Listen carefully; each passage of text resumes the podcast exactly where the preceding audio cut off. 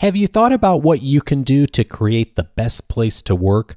Today, the art and science of creating an extraordinary workplace. This is Coaching for Leaders, episode 181. Produced by Innovate Learning, maximizing human potential.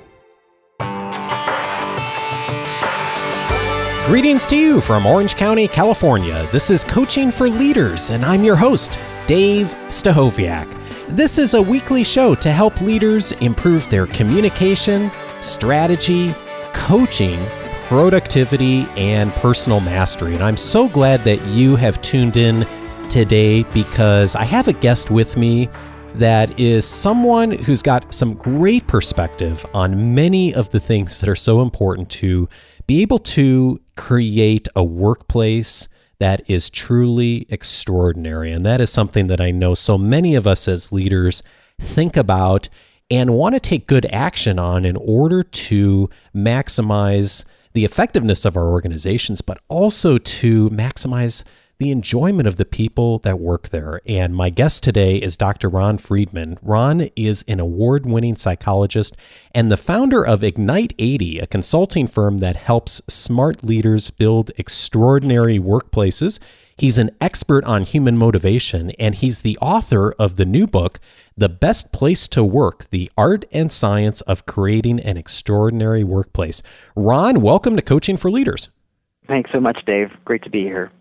Well, I'm thrilled to have you. And before we started reco- uh, recording the interview today, uh, you had mentioned to me that you know that y- it was interesting how you got started in doing this work and thinking about extraordinary workplaces. And uh, I'm I'm just really interested to know more about that. How did you get involved with this and, and start thinking about the book and uh, and get fascinated by this topic?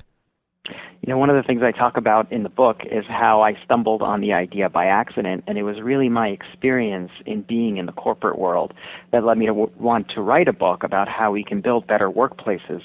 Before I got to the corporate world, I spent many years as a college professor. I studied human motivation in the lab, I taught at colleges and universities, and my goal had always been to get a full time position as a professor. And when I reached that goal, I discovered I wasn't satisfied with it. I began itching for a new challenge, and um, you know, part of the reason I got into academics is because I enjoyed learning new things. And as it turns out, when you're a full-time professor, you just kind of teach the same class over and over again. Mm. You're not really learning, uh, at least unless you know you're you're devoting 90% of your time to to new research, and that's not the position I had. So I decided I wanted to go into the corporate world. So I got hired as a pollster and my job was to measure public opinion, to see what people thought and what organizations can do to change those opinions.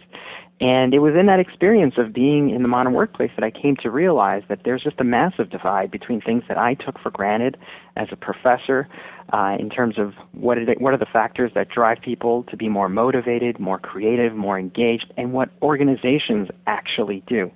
And it's not for a lack of interest. Every business owner and every client I've had has always been really interested in creating a great workplace. The trouble is that, you know, if you're a busy executive, you don't have time to pore over academic journals, and even if you did, they're kind of written in jargon. Um, so I spent some time writing a book, taking all of the information that I knew that psychologists had gathered over the last few decades, curated it, distilled it and tried to translate it in a way that makes it actionable, whether you're a high powered CEO or really just an intern who's about to enter the workplace, and summarize all the findings on how we can all work more effectively and, and looking at what science has uncovered. Fascinating. And, and I think that, um, you know, you and I have done some of the same reading, and I know we follow some of the same people uh, who've, who've done a lot of the thinking on human motivation.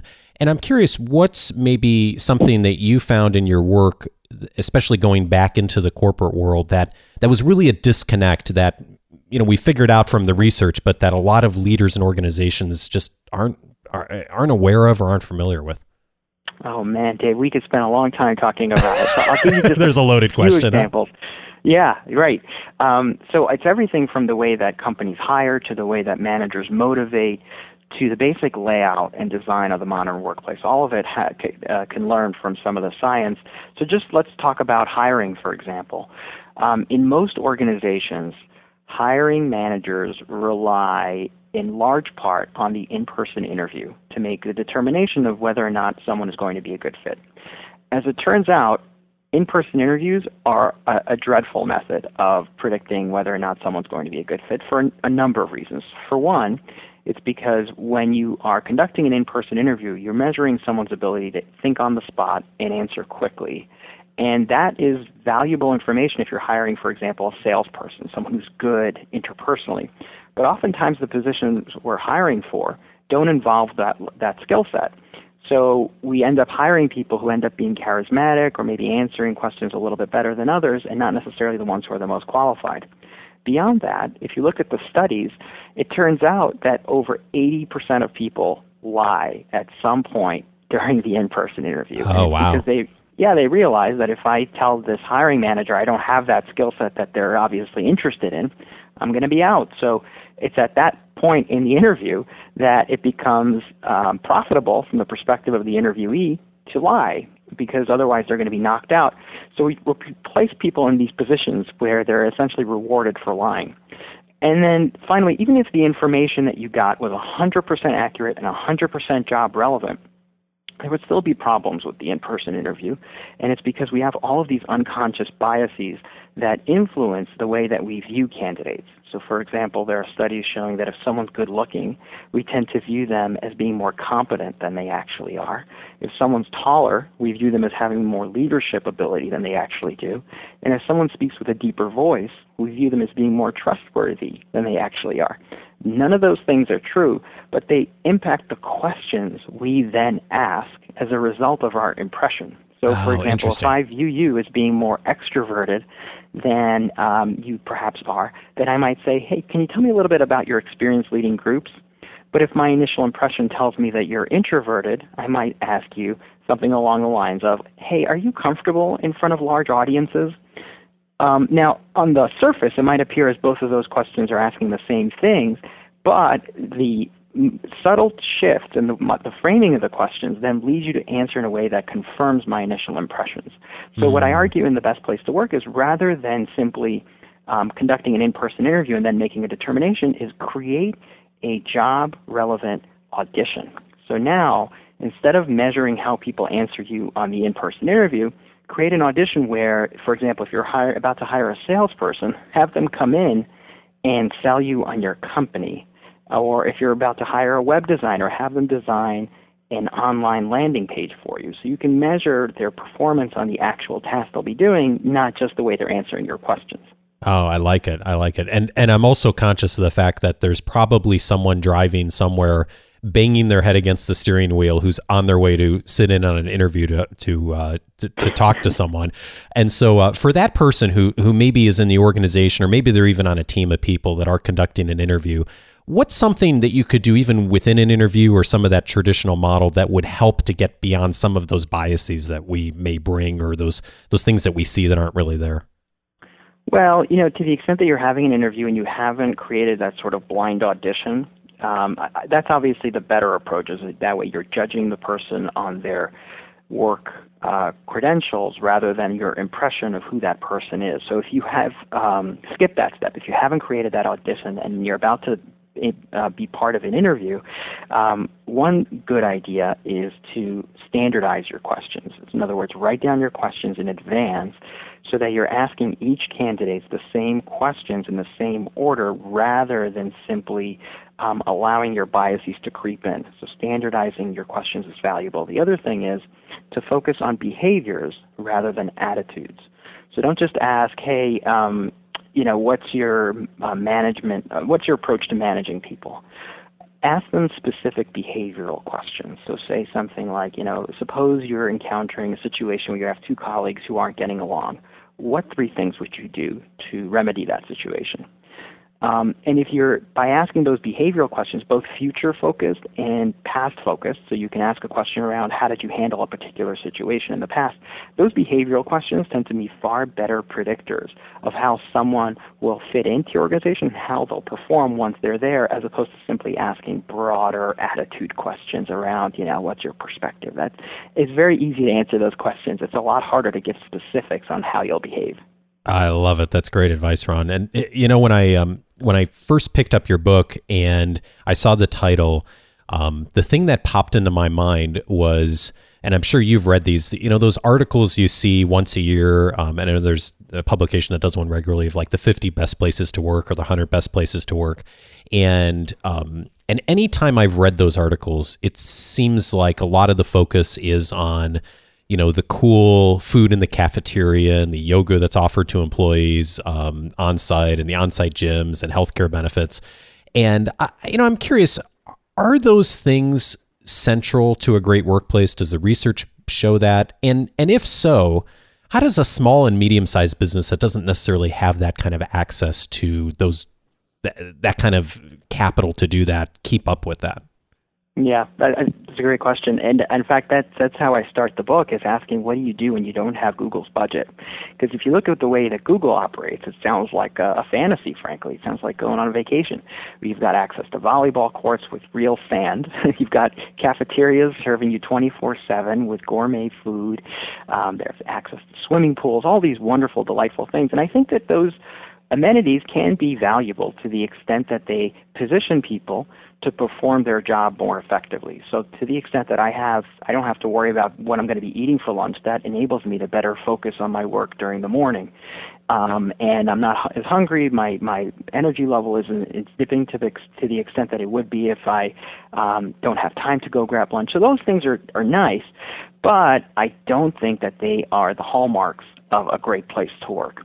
Um, I think they are very good as a tool of attracting some very talented people to your company, what they won't do is keep those people engaged once they arrive. And ultimately, what is what underlies a great place to work isn't access to perks, but rather experiences that are psychologically fulfilling. And we all have the same basic human psychological needs, and those are the needs for competence, so feeling like we're good at the work that we're doing and being able to grow our competence on the job. Two is feeling connected to the people around us. So, in other words, being recognized and valued and feeling like we have meaningful relationships with our colleagues. And then the third thing is feeling like we have autonomy and choice in the way that we go about approaching our work. So any company can create experiences that are psychologically fulfilling. And in, in, the best place to work, I talk about what are the specific things you can do as a manager, what are the specific things you can do as an employee to have more psychologically fulfilling experiences at work. Because the research is clear, the more that we have these needs fulfilled, the happier, healthier, more productive we are on a daily basis. And it's interesting you didn't mention money in that and of those three things. And I, I think the the traditional way that a lot of organizations try to quote unquote motivate people is with the financial incentives. Um, I, I, know there's been a lot of research done on this too. What have you found about the effectiveness of financial incentives? Do, do they work? Are they helpful? Or are they secondary to those other three things? Well, it's a complicated answer clearly making uh, money is nice, right? We all like making money. I'm with you on that. you're with me on that, good. Absolutely. And I I also think that being paid a fair living wage relative to others in our industry in the same position is vital. We, we can't have this conversation about having our psychological needs met if people are going into work and feeling like they're getting screwed by mm. three or four or five or ten thousand dollars relative to another job that they could get, because that is going to um, undermine their uh, trust in their employer and interfere with the way that they do that their their job. So, in fact, there's research showing that if you pay people just a little bit extra, so for example, if I'm in a position that pays $100,000 and my employer gives me 105 or 110, I'm going to be more motivated and more focused and more loyal to my company as a result of that added $5,000. And so, from a financial perspective, it makes a great deal of sense to pay people a little bit more than they would get somewhere else. So, getting uh, living wage and, and a respectful wage aside, the impact of money on job satisfaction is incredibly small. And the reason for that is because what determines your satisfaction with your job is the extent to which you have your psychological needs met, not the amount of money that you make. So, for example, Dave, if I were to pay you $500,000 to come into my office and stare at the wall every day, that would not be a very satisfying job. It doesn't matter how much you get paid. It's the experience of are you growing? Are you learning new skills? Do you feel respected by your colleagues? Do you have choice in how you do your job? That's what ultimately defines whether or not you have a satisfying experience. And again, it's something that any organization can um, create, any organization can create those conditions. That is not an expensive thing to do, and it makes a great deal of business sense to do it because when your employees are more engaged, they tend to be more motivated, more creative, your customers are happier, people turn over less, and it's just uh, ultimately benefits the bottom line. You know, Ron, I'm struck by what you've just said and how much it lines up with um, Daniel Pink's research from Drive, and I know you're familiar with it because you quote him in the book. That the the importance of paying people fairly and even a little bit above, and if you get there and get that out of the way and get that taken care of, that you really do empower people to to stay loyal and stay connected to the organization. And and I think so often organizations are thinking of like okay how can i negotiate the, the, you know the right amount that you know we can you know we don't have to give that extra amount or you know we don't have to give the extra bonus? And and that a little bit of that investment goes a long way on on how people stay connected and and and contribute to the organization doesn't it? Absolutely it's not just about money. Um, it's also about placing people in the situation where they can perform their best work. And that involves a lot of these other factors that we're often not necessarily aware of. So in the book, I talk about the impact of exercise on how well we do our job. And it's one of the more surprising things I found. You know, when we think about exercise, we think about looking good or feeling good. But as it turns out, what the, re- what the research shows is that some of the biggest impact of exercise is how it influences our thinking when we, we exercise regularly, we're, we have get more blood flowing in the brain, which enables us to focus. It activates the memory regions of the brain, so we're better able to soak in information. And it puts us in a better mood, which is critical if you're looking to have colleagues who collaborate with one another or uh, employees who are connecting with their customers. And there's all of this research showing that organizations that empower their employees by giving them the flexibility to exercise either by taking an extended lunch or by taking out a gym membership near the office, they tend to have employees who feel uh, more connected to the people around them and also are better at time management skills. So it's interesting, even though you're taking off an hour or 45 minutes to go jog, if you're doing that and you feel like you are uh, encouraged to do that by your manager, you're going to end up feeling like you had a more meaningful day as a result. It's interesting to me how many times on our show, Ron, that we've talked about things like sleep and good exercise and even eating well.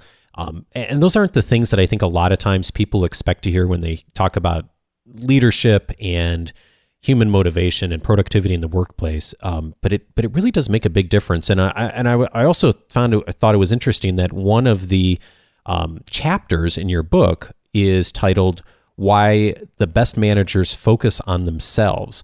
I was wondering if you could tell me a little more about that. What is it that the best managers do that that they're looking internally that's helpful? Well, the critical thing to recognize is that company culture isn't defined by the values or the mission or the vision statement. It's ultimately a function of the behaviors of people at the top.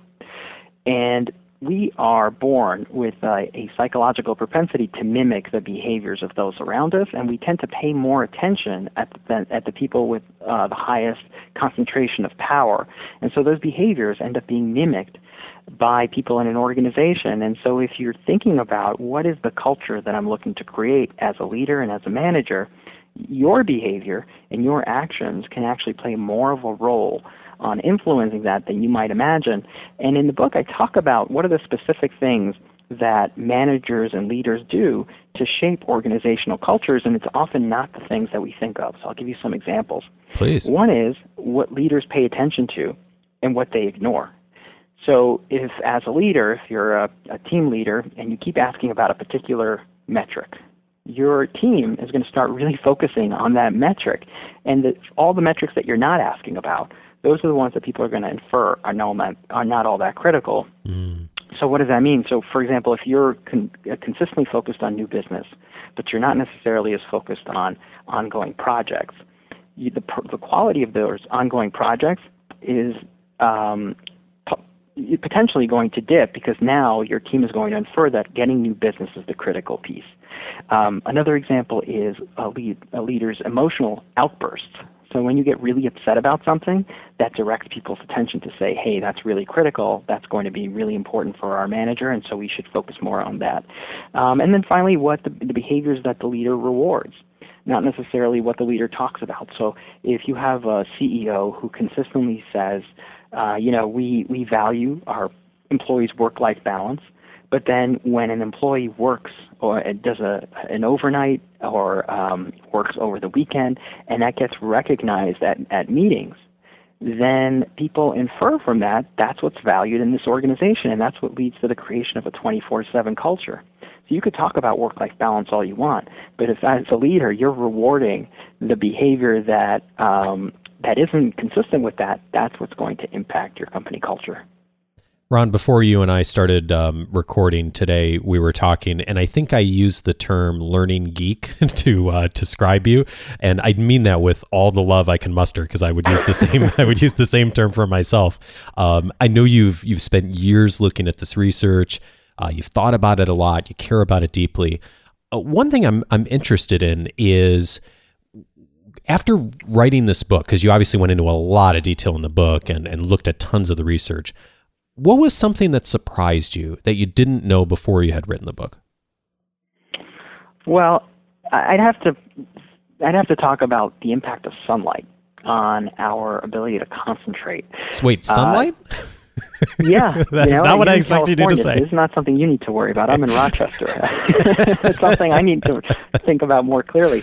But exposure to daylight influences how satisfied we are with our job. And in fact, um, there are studies showing you can actually predict how satisfied employees are uh, by the amount of sunlight entering the workspace. Oh, wow. Yeah, and it's because exposure to daylight is healthy for us. It, it uh, lifts our mood by getting our body uh, creating more serotonin that puts us in a better mood. It gets our body creating more melatonin, which enables us to sleep at night, and it lowers our blood pressure. All of those factors better position you to focus on your job. So you might think sitting near a window is not a positive thing. It might be a source of distraction, but in fact, there's research on telemarketers looking at how people perform when they're seated near a window versus when they're not. And people who are seated near a window tend to make more phone calls and therefore raise more money for their organization. Oh, fascinating, fascinating, and and you know it's it it lines up so well with this. Um, I just finished reading this book called the Last Child in the Woods by Richard Louv, mm-hmm. which is about it, an unrelated topic, but perhaps related about kids and how kids do better when they're outside more and mm-hmm. are are just more balanced people and um and and you know develop their personalities more effectively. And and he talks some in that book about just how the, some of the rates of healing in hospitals of people who have good views in their their hospital yep. rooms and uh, it, it's interesting how much of this comes back to just some of the core things as human beings that we need in order to do a lot of things better. Absolutely, and that's in fact I talk about those studies in, in this book as well, and and it's what um, I think more managers and organizations need to appreciate is that we evolved as human beings for a completely different time. We evolved evolutionarily for a time when we were outdoors consistently. And now we sit indoors all day in front of a computer, and that's just not very natural. And in fact, it's not just being outside or close to a window that's useful for us, but in fact, all sorts of connections to nature that can be valuable. There's research showing that when we have more plants and flowers in the office, we're in a better mood, we can focus better, our memory improves. Um, even access to things like pictures of the outdoors, or even putting an aquar- a little a little aquarium in the office or a fireplace, all of those reminders of nature put us in a in a state that psychologists refer to as soft fascination. So it's this kind of this relaxed psychological state that engages us but also demands very little of our attention and we it tends to make us more creative. When you think about uh, where your most creative thoughts come from. It's very rarely when you're sitting in front of a computer. It's often when you're off taking a walk or um, disconnecting from your phone, frankly, that better positions you to have creative insights. I think by incorporating some of those things in, in a way that can frankly be inexpensive and easy, like for example, if you have a company where you just don't have that much daylight, encouraging your employees to take walking meetings. You know, don't just say you know, next time you have a meeting, go to an office or reserve a conference room, but take it outside. Go take a half hour walk. Easy things like that can really transform the way we experience work. Ron, this is great stuff, and I'm, i have one more question I have to ask you um, because uh, when you pick up Ron's book and you get it, you'll see on the front of the cover there's a quote by David Allen about the book and and its effectiveness, and on the back there are quotes by Marshall Goldsmith, Seth Godin, Daniel Pink, and Adam Grant. So if there were five people I could choose on workplace motivation and human motivation to have qu- quotes about a book I wrote, Ron, boy, those would be the five people on the planet I'd certainly go for first. And so I'm really curious because I, I, one of the things we've talked about in the show before is how you build your network, how do you reach out to people and build your network within your industry. Um, how did you make such great connections with these folks, and and what did you do to build relationships with them? You know, it's uh, it's funny. I, I have to say they were all just uh, people who are complete strangers to me, uh, with the exception of Adam Grant. Adam Grant and I had had one uh, exchange in the past, but uh, people who I didn't know and just wrote a really nice email to and asked them to take a look at the book, and they were all um, very kind in responding and and uh, and gracious in their quotes. And you know, this is a, a theme that I talk about in the book is is the value of taking risks and why more managers should encourage their employees to take risks. And I started off with this story in the first chapter about a psychologist by the name of Albert Ellis, who is very renowned in the field, someone who um, some people would consider even more influential than Sigmund Freud. And there's a story about him when he was a teenager and how he was desperate to have a date and, and was also at the same time terrified of women. And uh, really had this problem of how do I get a date with while being terrified of women.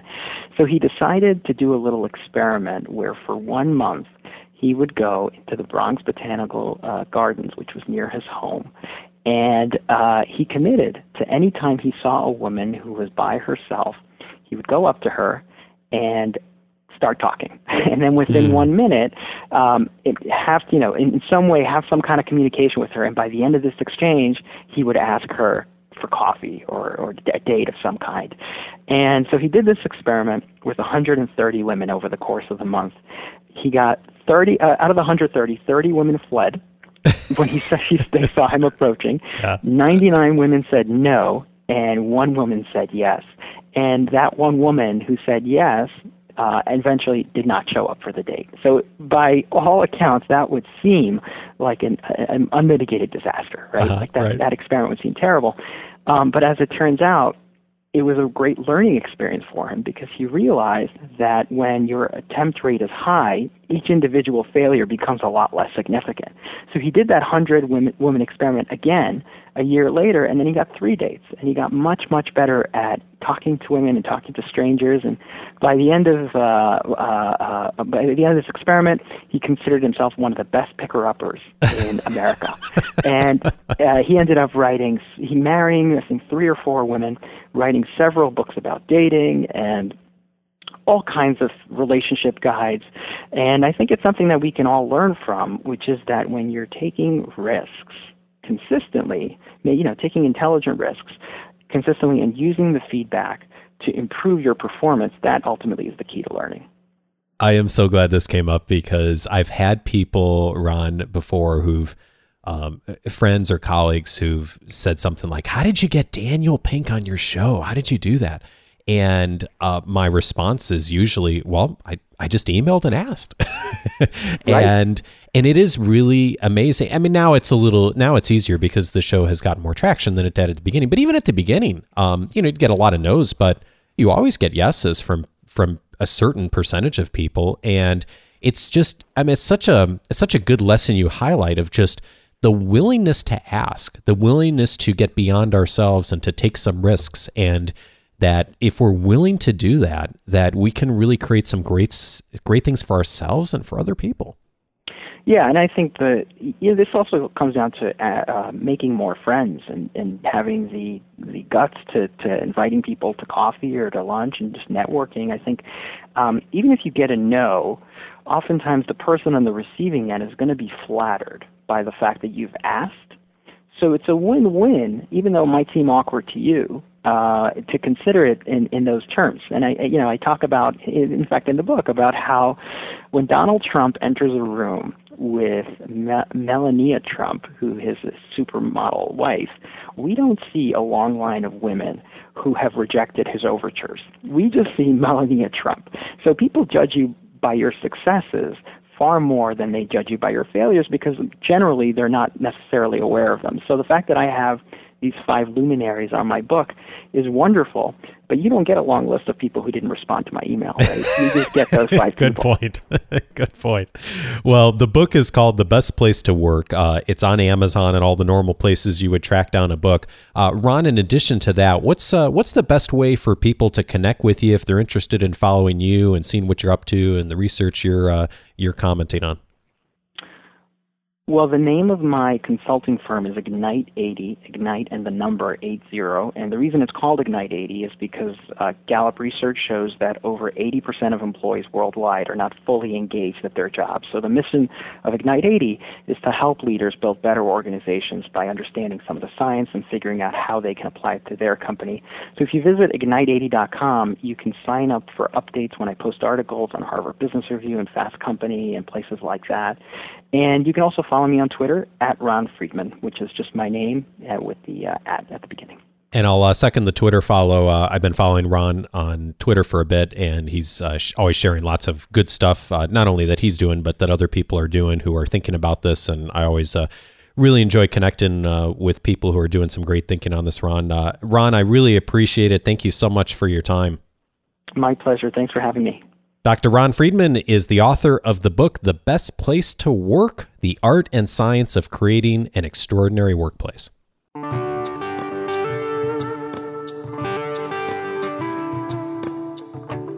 One of the things that Ron's been really intentional about doing with this book is looking at all the research out there, thousands of articles, but then distilled it down into what's the practical actions that you can take from a leadership standpoint that will help you to either create or influence the kind of workplace that you want. So I would definitely encourage you to check that out. Lots of good information there. And speaking of uh, resources that are out there, uh, you heard us talk about Twitter during the conversation, and and you know already if you're uh, up on the weekly leadership guide each week on Wednesdays from me that I am sharing articles and resources in that over email. And as I find them during the week, I'm also sharing those resources on Twitter, plus a bunch of other things. So uh, feel free to connect up with me on Twitter and uh, check out what I'm sharing if you're a Twitter user the uh, link for my accounts on all the emails I send and on the website. Um, and by the way, if you find something online that you think is just great to be a resource to our community and other listeners of the show, uh, send it over to me on Twitter. I'd love to check it out and uh, add it in to consider it for either the leadership guide or get it out there. Uh, I'm always looking for great stuff out there. And there's so many great things that people are doing and writing and doing videos on and podcasts. And there's just no way to listen to all of them. So feel free to to uh, to send it along on Twitter, and I would love to get connected with you that way. And speaking of getting connected with you, the next Q and A show is next week already, episode 182. The topic is on presentation skills. So if you have a question on how to become a more effective presenter, how to think about strategy during presenting, how to use PowerPoint, you name it. Uh, it's fair game, as as is really a question on any topic. So feel free to send in something, even if it's not related to presentation skills. But that's what Bonnie and I will be tackling next week specifically. And if you have a question, go to coachingforleaders.com slash feedback. That's the best way to get that in and get it considered. And don't worry if you're a little late getting your question in in the coming days, we'll consider it for the next show. So uh, hope you uh, submit a question and look forward to responding to those next week and having uh, Bonnie back to uh, have some good conversation on that. And while you're online, join that weekly leadership guide that I'm delivering to your inbox on Wednesdays. It includes my thoughts and recommendations on all the resources I mentioned podcasts, videos, books, things that I'm finding online that I think will be helpful to you. Uh, I try to shoot for a theme each week, um, but it also includes a brief overview and link to the full weekly show notes. So if you're like me and listen on the go, it'll give you a good way to follow up with the links and resources from the show. And a big thank you this week to all of the folks who uh, hopped onto the weekly leadership guide this past week. It's a lot of people again. the list's getting pretty long. So thank you to uh, Kelly Colin, Ken Deemer, Kenny Wheeler, Jay Falconberry, Eric Carlson, Greg Koo, Dominic Jerzik. I hope I got that close, Dominic. Uh, a long Polish name. I should be better than that. Uh, Griselda Garcia, Chris, uh, Christy Roby Williams, Chris Lichtman, Jamie Sosa, Carlos Lavidia, Michael Abi, George Radell, Kay Mueller, Esther Tan, Darren Humby, Mike Munoz, Donald Jansen, Elizabeth Sosa, Dave Gittens, Dave Horrocks, Donald Jansen, Tyson Sands, Kellen Mitchell, Martin Quinn, Daniel Garcia, Shannon Utley, William Edmondson, Max Schubert, Donnelly Attardo, Rachel Boyer, Mark Krantz, Zoe Stanhop, Carl Troval,